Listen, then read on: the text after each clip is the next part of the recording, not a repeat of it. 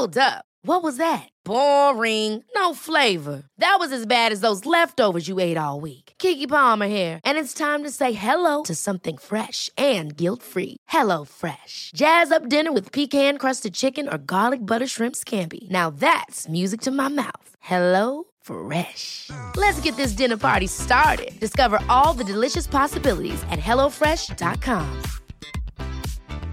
There's never been a faster or easier way to start your weight loss journey than with PlushCare.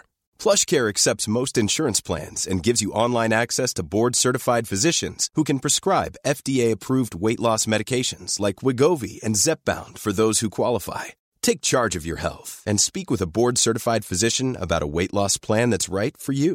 Get started today at plushcare.com slash weight loss. That's plushcare.com slash weight loss. plushcare.com slash weight loss. I'm Sandra, and I'm just the professional your small business was looking for. But you didn't hire me because you didn't use LinkedIn jobs. LinkedIn has professionals you can't find anywhere else, including those who aren't actively looking for a new job but might be open to the perfect role, like me. In a given month, over 70% of LinkedIn users don't visit other leading job sites. So if you're not looking on LinkedIn, you'll miss out on great candidates like Sandra. Start hiring professionals like a professional. Post your free job on linkedin.com/people slash people today. Previously on Mentally Yours. For a long time, I didn't want to acknowledge how I was feeling. And so when I had my first daughter, I, I went through a very traumatic pregnancy and childbirth. And after that, she was born in India, so there was a lot of support, uh, social support around. But mental health wasn't something that anybody talked about, or postnatal depression. I didn't even know that there was anything like that. It's mentally yours and Yvette. A focus on your mental health, you surely won't regret. It's mentally, mentally, mentally, mentally, mentally yours. Mentally yours. Mentally yours. Hello, everyone, and welcome to Mentally Yours, metro.co.uk's weekly mental health podcast. I'm Yvette, and this week it's just me on my own. I'm going to be chatting to Poorna Bell. She's an author, she's written a book called Chase the Rainbow, and she's also a top journalist. She's written all over the place, including The Guardian, The Pool, and The HuffPost. I'm going to be chatting to her about addiction and suicide.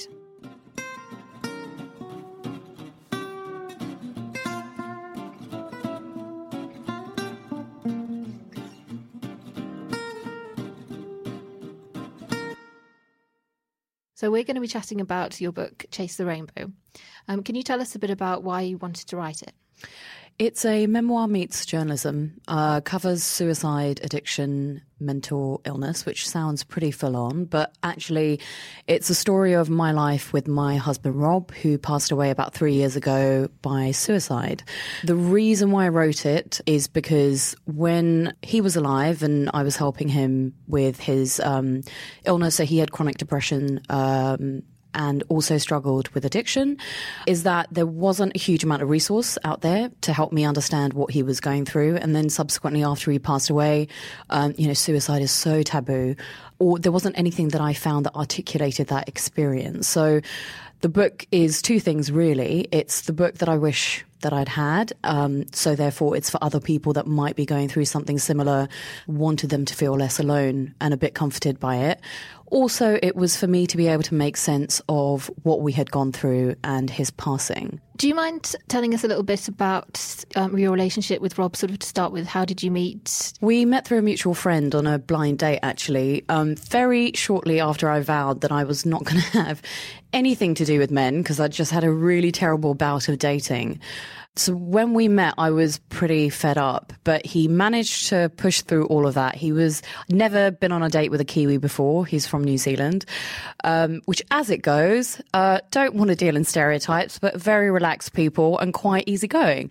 So he was also ridiculously clever. Uh, worked as a science journalist, but he, from very very early on, seemed to have these amazing contradictions about him. So he was this you know, shaven headed punk rocker, uh, also liked gardening and would go to the houses of the old older ladies in our street and help them with their gardening, or, you know, um, massively passionate about food and so on. Um, about four weeks after we started dating, we were on our way to a restaurant in a cab, and he just said, You know, there's something I need to tell you, but it's not a big deal. And honestly, the tone of how he framed it, I don't think he was concealing it from me. I think for him, in his mindset at that point in time, it wasn't a big deal because he wasn't ill. So he just said, You know, I I have had depression before. I do suffer from it from time to time, but I don't want you to worry about it. It's something I will have in hand. And if I need to go to the doctor, then I'll go to the doctor. And at that time, bear in mind, we're talking about a completely different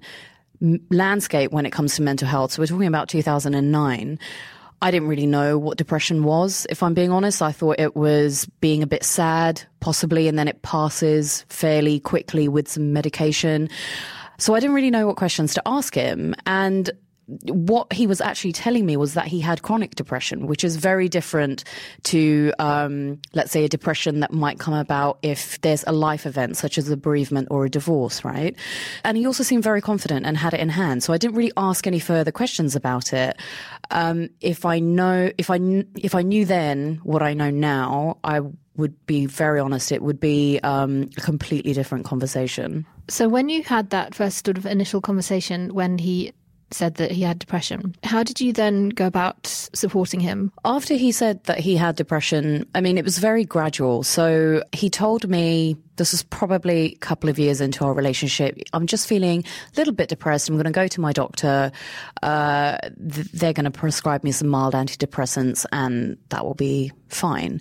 Except it, he seemed to get a bit better, but then over time, and again, this was gradual, so I didn't really notice. It wasn't like it, you know, he was fine one day and then um, really depressed the next. But his behavior got incrementally worse. And when I refer to behavior, I mean very withdrawn, uh, wasn't really socializing with his friends very much. If we arranged anything that was a social gathering, he might turn up. More often than not, he would cancel just before we had to leave the house. And also, just with me, um, he was a lot more withdrawn and closed off about his feelings. I, I, sort of, this was a question that I would ask over and over again, like a broken record, you know, are you okay? And the response would be, yeah, I'm fine.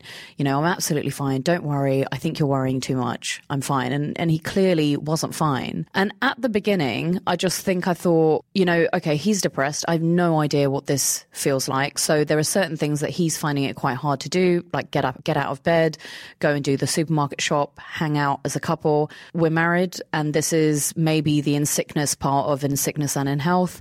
And I just need to, you know, rally together and help him through this. So, um, in between, you know, just trying to keep our household afloat, I just tried not to put too much pressure on him in terms of you know, making him feel like he should be a certain way or he should be doing this or he should be doing that. And then at certain periods, things would pass. And I mean, the way I'm describing it to you, it sounds like, you know, there were terrible days, but it really wasn't like that. And it's so much more complicated than that. And it's not even like we had, you know, more than a couple of days of, um, of him being completely withdrawn. There were days where he'd be withdrawn maybe for a bit of that day, and then in the evening he'd be okay-ish, and we'd have dinner, um, and we'd laugh and we'd talk.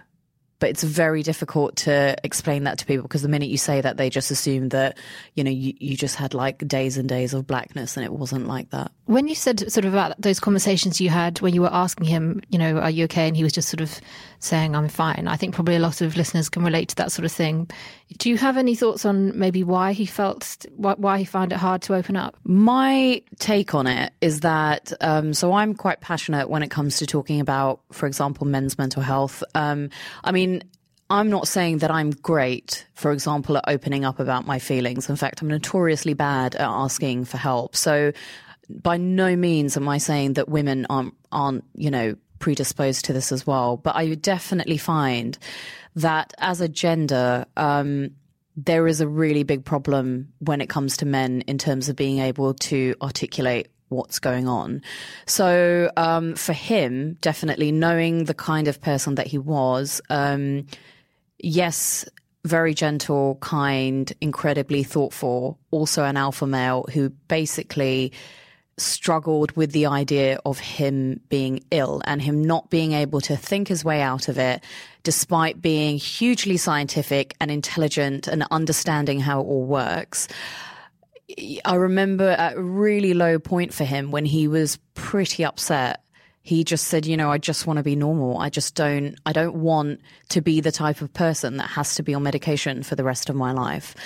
Um, and so for a lot of, especially the beginning years of our marriage, I think he felt that he had promised me a certain life or a way of living, wasn't really living up to it because you know, he was ill and therefore just wanted to try and make it seem like everything was fine and, you know, and, and to keep it as normal as possible when actually it wasn't, it wasn't normal. And I just, you know, the, I don't have a lot of regrets um, around things, but one thing I just really wish that he had understood, I, I mean, and I did try and tell him this, was that normality wasn't really what I was what I wanted from him. I just needed him to be able to connect with me and to say, um, I'm struggling and this is really hard.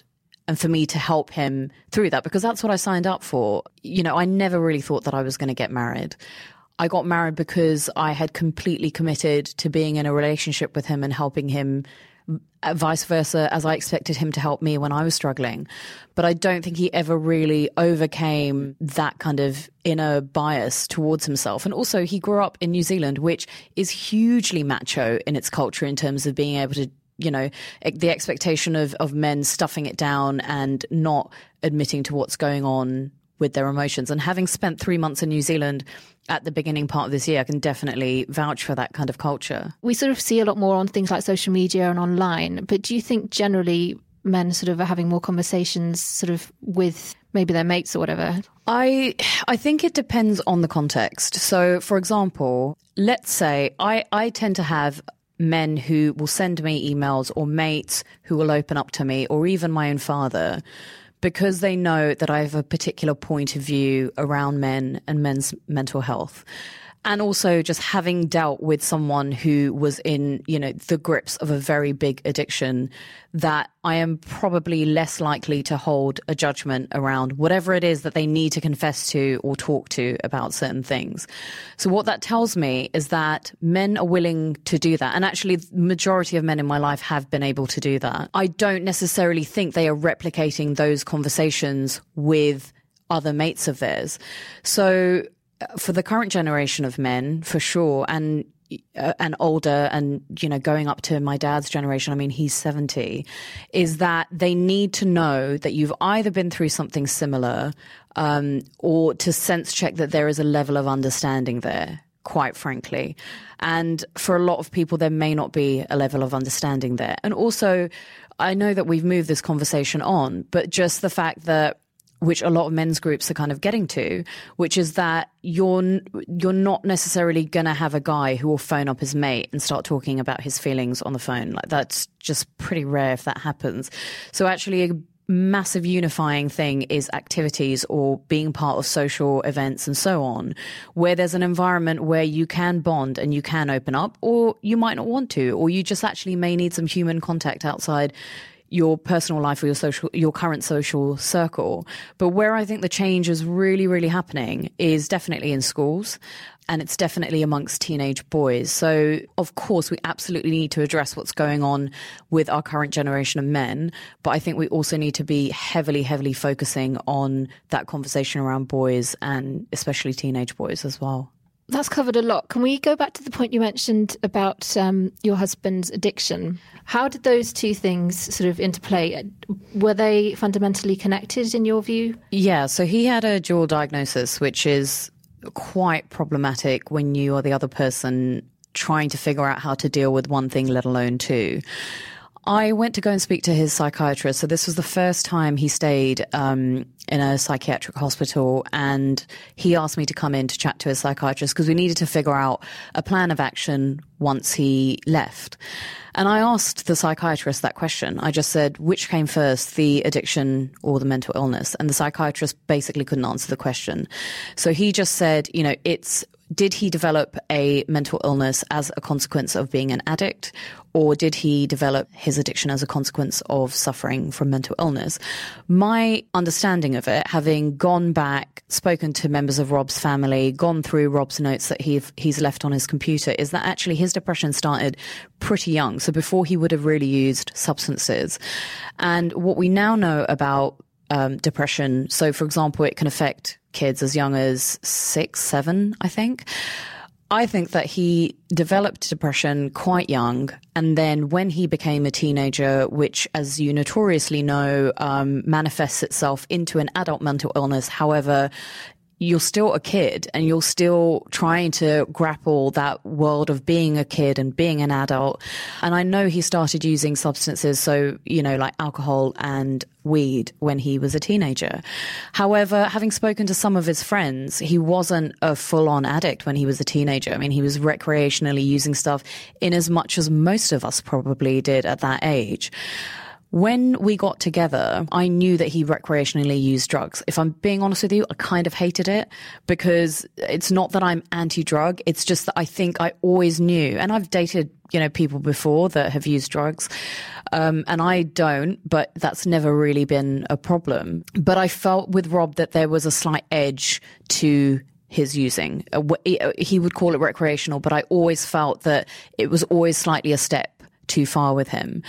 Um, and when we were together, he was an addict for to heroin for about three years, and I didn't know that entire time that he was. Had no previous experience of, you know, what heroin use looked like, what symptoms um, associated with it. So when he eventually told me that he was an addict, I was just gobsmacked and not just because, you know, heroin is like that bogeyman of drugs, right? Where you're told that it's the worst of the worst drugs, uh, which, by the way, I don't really think that there's a hierarchy when it comes to drug use. So since I've changed my mind about that, but also it was, it wasn't just about depression and it wasn't about addiction. It was about being fundamentally betrayed that this person who I loved and trusted more than anyone else in the world had not told me about this massive thing that had been going on with him for as long as it had. So there was a lot of upset about that. But then if I'm being honest, very quickly that coalesced into, oh my God, he needs help like straight away because he's been dealing with this for a very long time. He has been completely alone in his head around this and must have expended huge amounts of energy, not just while he was ill. So A, he was ill. B, was obviously struggling with his addiction, trying to get clean. And C, was trying to keep all of it from me so that he could sort his life out so that I would never find out what was going on. I honestly had no idea how he managed to muster up the energy for that. I think for me personally, it was very challenging dealing with it when he was in relapse mode because the reason for that being not because he had relapsed, but because a lot of his relapse was punctuated by him not telling me that he had relapsed, even though I could see the signs, I knew what was going on. So what I was dealing with, and you know, he wrote me a letter about this. What I was dealing with was someone that was dealing with all of the stuff that we both knew what was going on, but I couldn't actually help him because he wouldn't admit that that is what had happened. And so very challenging because I couldn't really talk to my family members or my friends about what was going on because I didn't really want them to judge Rob if he came into their homes. And I wanted that to still be a space for him that he felt as normal as possible. But I think the stuff I definitely got angriest about was around addiction. And it wasn't because of the nature or the fact that he was an addict. It was just being lied to. How did he hide that sort of behavior? I mean, yeah, looking I mean, back now, do, do, you see that there were sort of signs? God, yeah. I mean, the minute he told me he was an addict, it was like the light bulb of, oh my God, this explains so much of what's been going on. But I mean, he managed to get away with it for a number of reasons. I he worked from home. I worked in an office. Um, a lot of the symptoms, especially when things got really bad, he would explain away as depression. So, for example, lying in bed when he was actually withdrawing. The one time when I got really worried and I just said, I think we need to go to A&E and he was like, no, no, no, no, don't worry, I'll be fine was some, he must have had like extremely bad stomach cramps as a result of him withdrawing. Okay. So there's all of that. There's factoring in that I didn't really know what um, heroin withdrawal looked like and definitely heroin use.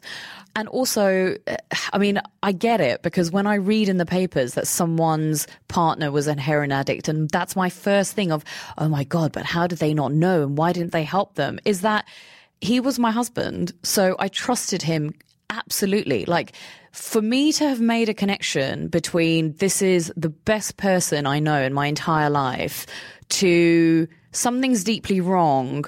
Oh, yeah, he must be a heroin addict. Like, my brain could never have made that jump. Like, it never would have made it unless he had actually told me what was going on. And even stuff like, you know, massive telltale sign was his finances because I knew he was working, but he yet seemed to be in thousands upon thousands of debt or pounds of debt.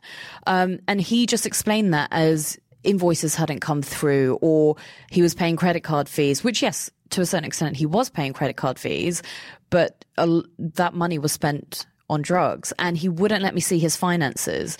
Like, I would challenge anyone to be able to tell me how they could force their partner who is an adult human to show them or tell them something that the other person doesn't really want to do. It was kind of impossible. It seems to me that this addiction is kind of one of the last sort of areas of mental health where there's still a huge amounts of stigma. What can we do to sort of break the stigma around that one particular kind of addiction. So I interviewed two recovering heroin addicts, and they said that in their rehab facility, they corroborated what I think I already knew, which was that they get stigmatized in there by other addicts um, because they're they're heroin users as opposed to cocaine or alcohol.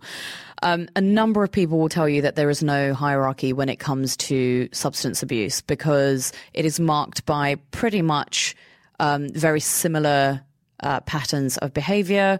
And really, when it comes down to it, you are talking about someone that is using a substance that they are unable to stop using, that is probably causing untold, unimaginable pain to them as a person and most likely to any loved ones that they have in their lives. And even if they are functioning on it, it, it's functioning up to a point. So, you know, in NA, they say very frequently, which is that you've pretty much got um, three options open to you. You're going to either end up in prison, you will either end up dead, or you end up in recovery. What I personally think is that this stuff should be taught about in school. I mean, when I was taught about drugs in school, it was ecstasy. It was a story of Leah Betts, and you are told that drugs kill you, but you aren't given any of the information in between because people are petrified of doing that because it's going to encourage drug use.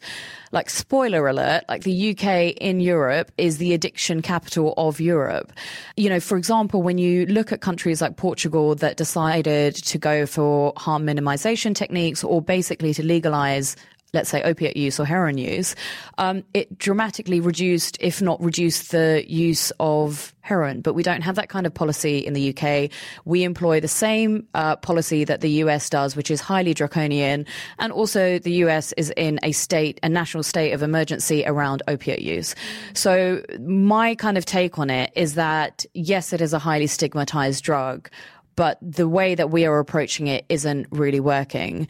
Yes, there is a massive problem in terms of we have um, we have a view of alcoholism, which is that it's not so bad for some reason. I mean, I know people's lives have been utterly decimated by alcoholism, but it is a drug that in the UK, it's it's an acceptable drug to use. Um, it's we normalize the fact that um, you know, hangovers are totally fine, that blackouts are totally fine. If you replace alcohol with any other substance, would you I, I can't i mean in my my brain struggles to wrap itself around that. Like if i said that you are using this drug that regularly causes you to black out to indulge in dysfunctional behavior really bad decision making but i replace the word alcohol with any other one of those drugs your your attitude around it would completely change. And that to me i mean i, I remember going to a support group and you know, when I, you kind of go around the group and you very briefly say what your story is. And so when there's a new member, you might kind of recount your story so that they know who you are. And there was a lady whose son was uh, an alcoholic. And when I, when it was my turn, you know, afterwards she said to me, gosh, you know, I don't know how, I feel so sorry for you and I'm so sorry that you have to go through that. And I didn't say this because it would have been rude, but I just wanted to say, please don't do that. Like, don't assume that my situation is worse because my husband is a heroin user as opposed to your son who uses alcohol because alcohol use is far more chaotic. Not to, God, this always makes me sound like I'm advocating one over the other and I'm not. I'm just, what I'm trying to say is that like with alcohol use, there is such chaotic roller coaster like behavior that is is far more likely to be dangerous and impact the, um, you know, how it affects your loved ones' lives. I'm not saying that heroin doesn't utterly devastate families as well. But I just don't think that there's, you can't just, there's no checklist of like one that affects more than the other. And that's why I don't really believe in the hierarchy. Like I've seen the damage that like all of those cause to families' lives. We haven't actually talked a great amount yet about um, suicide. The main thing that I'd like to know really is how did you deal with it? I didn't really have a strategy. I think when it first all happened, it is extremely complicated because there's the illusion of choice, right? So if you are the loved one left behind, there's the illusion that you could have done something to prevent it. There is a massively irrational, illogical part of me that will always feel responsible or will always feel slightly guilty because he was my husband. If anyone should have been looking out for him, it should have been me. However, the rational, bigger part of me knows that you can't be responsible for another person's life. You just can't. Even if you are in a hospital being watched, the person watching you cannot watch you every single minute of the day, 24 7. Reconciling some of that was hugely important for me to be able to do that and to make sure that I still had very, very regular contact with my in laws, which I do. Um, and, you know, we Skype quite regularly. But I think that it was understanding or trying to understand what Rob was going through. So there were books that I bought to try and understand what the suicidal mind was like. And I think understanding the the mental state that he would have been in. Don't get me wrong, there is not a single moment of a single day that doesn't wish that the outcome was different. But I also know that it is impossible for me to understand, and this is this is why I've never felt angry uh, towards him about taking his own life. I just cannot under I cannot imagine the pain that a person must be in to get to that point where they actually carry that out as an act.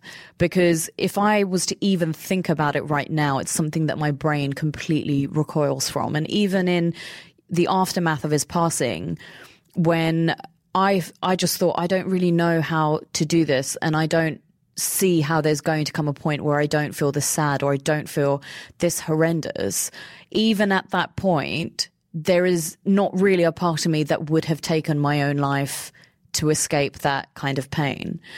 I don't know that you ever really reconcile a death from suicide. It's famously a death that has no closure to it because obviously the person that you want to ask the answer of why is no longer here.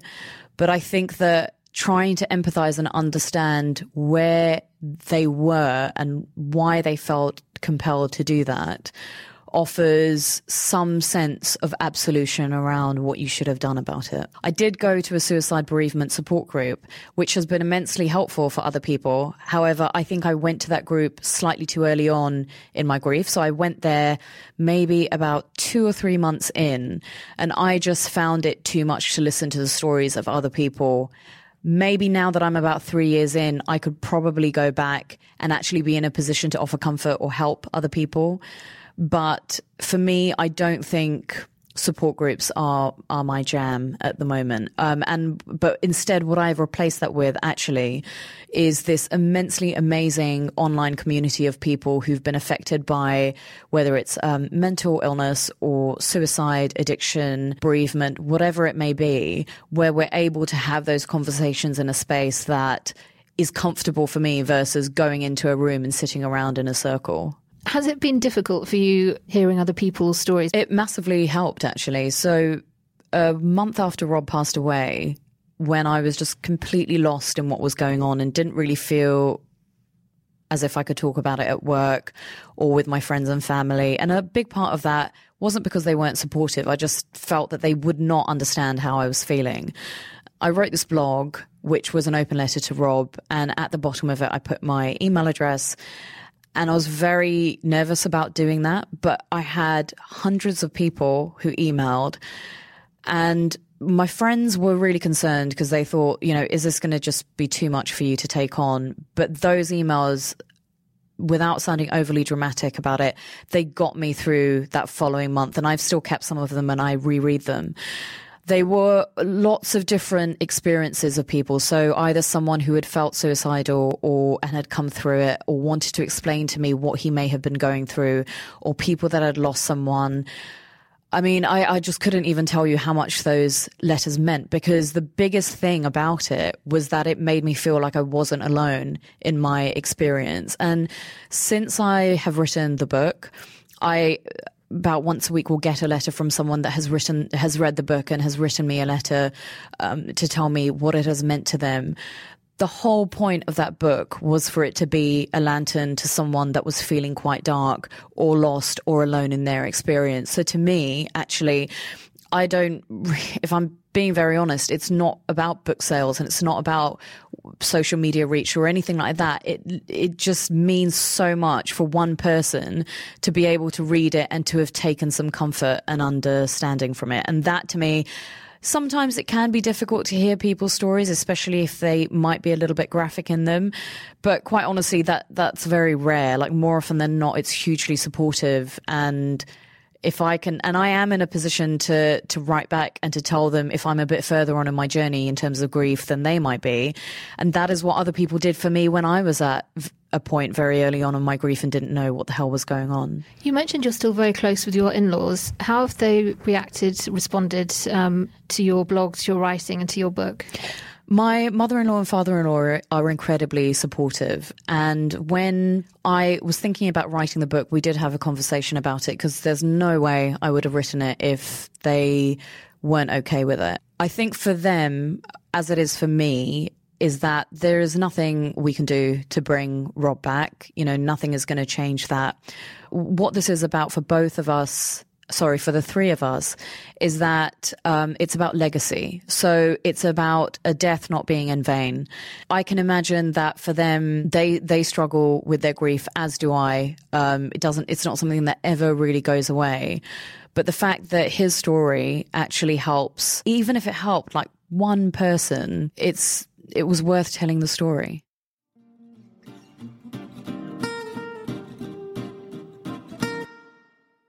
Thanks very much to Poorna. So that was a really interesting chat for me. A few things sort of stood out. One of the things that really stood out for me was basically um, the discussion that we had about heroin use. She talked about the stigma around heroin use, which I found really interesting. Um, a lot of the things that she said. Obviously, she talked about how our society normalizes alcohol abuse and the way that, say, somebody might regularly go out, um, drink lots, but then end up having blackouts from alcohol and then hangovers the next day. But then people just think, oh, well, you know, that's just maybe being at university or that's just, you know, being one of the lads or something. Whereas if you have those effects from a drug, then it's taken a lot more seriously. So I thought that was quite interesting the way that we put different substances in different categories like that. I also thought it was very interesting um, what she said about the different sort of stereotypes I think people have a kind of image in their head of what a heroin addict looks like, you know, what they might do. Um, but the reality is, lots of different substances can be abused by different people in different situations. I'm really glad that she came on and we chatted about that.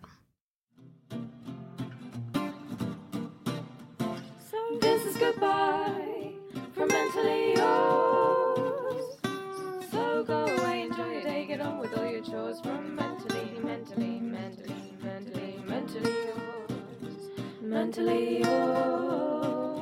Mentally yours.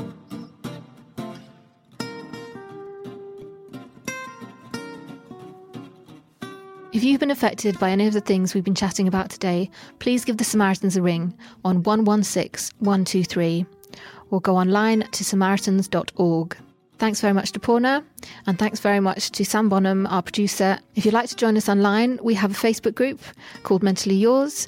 We chat there about all things mental health. Also, we're on Twitter at Mentally Yours with YRS at the end. See you next week.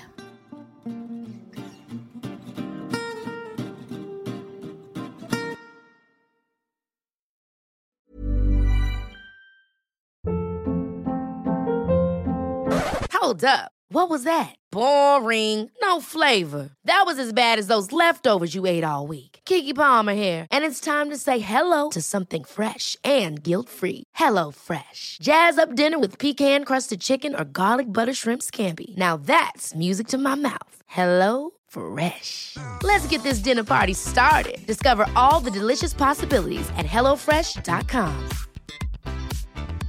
Planning for your next trip? Elevate your travel style with Quince. Quince has all the jet setting essentials you'll want for your next getaway, like European linen, premium luggage options, buttery soft Italian leather bags, and so much more. And is all priced at 50 to 80% less than similar brands. Plus, Quince only works with factories that use safe and ethical manufacturing practices. Pack your bags with high-quality essentials you'll be wearing for vacations to come with Quince. Go to quince.com slash pack for free shipping and 365-day returns.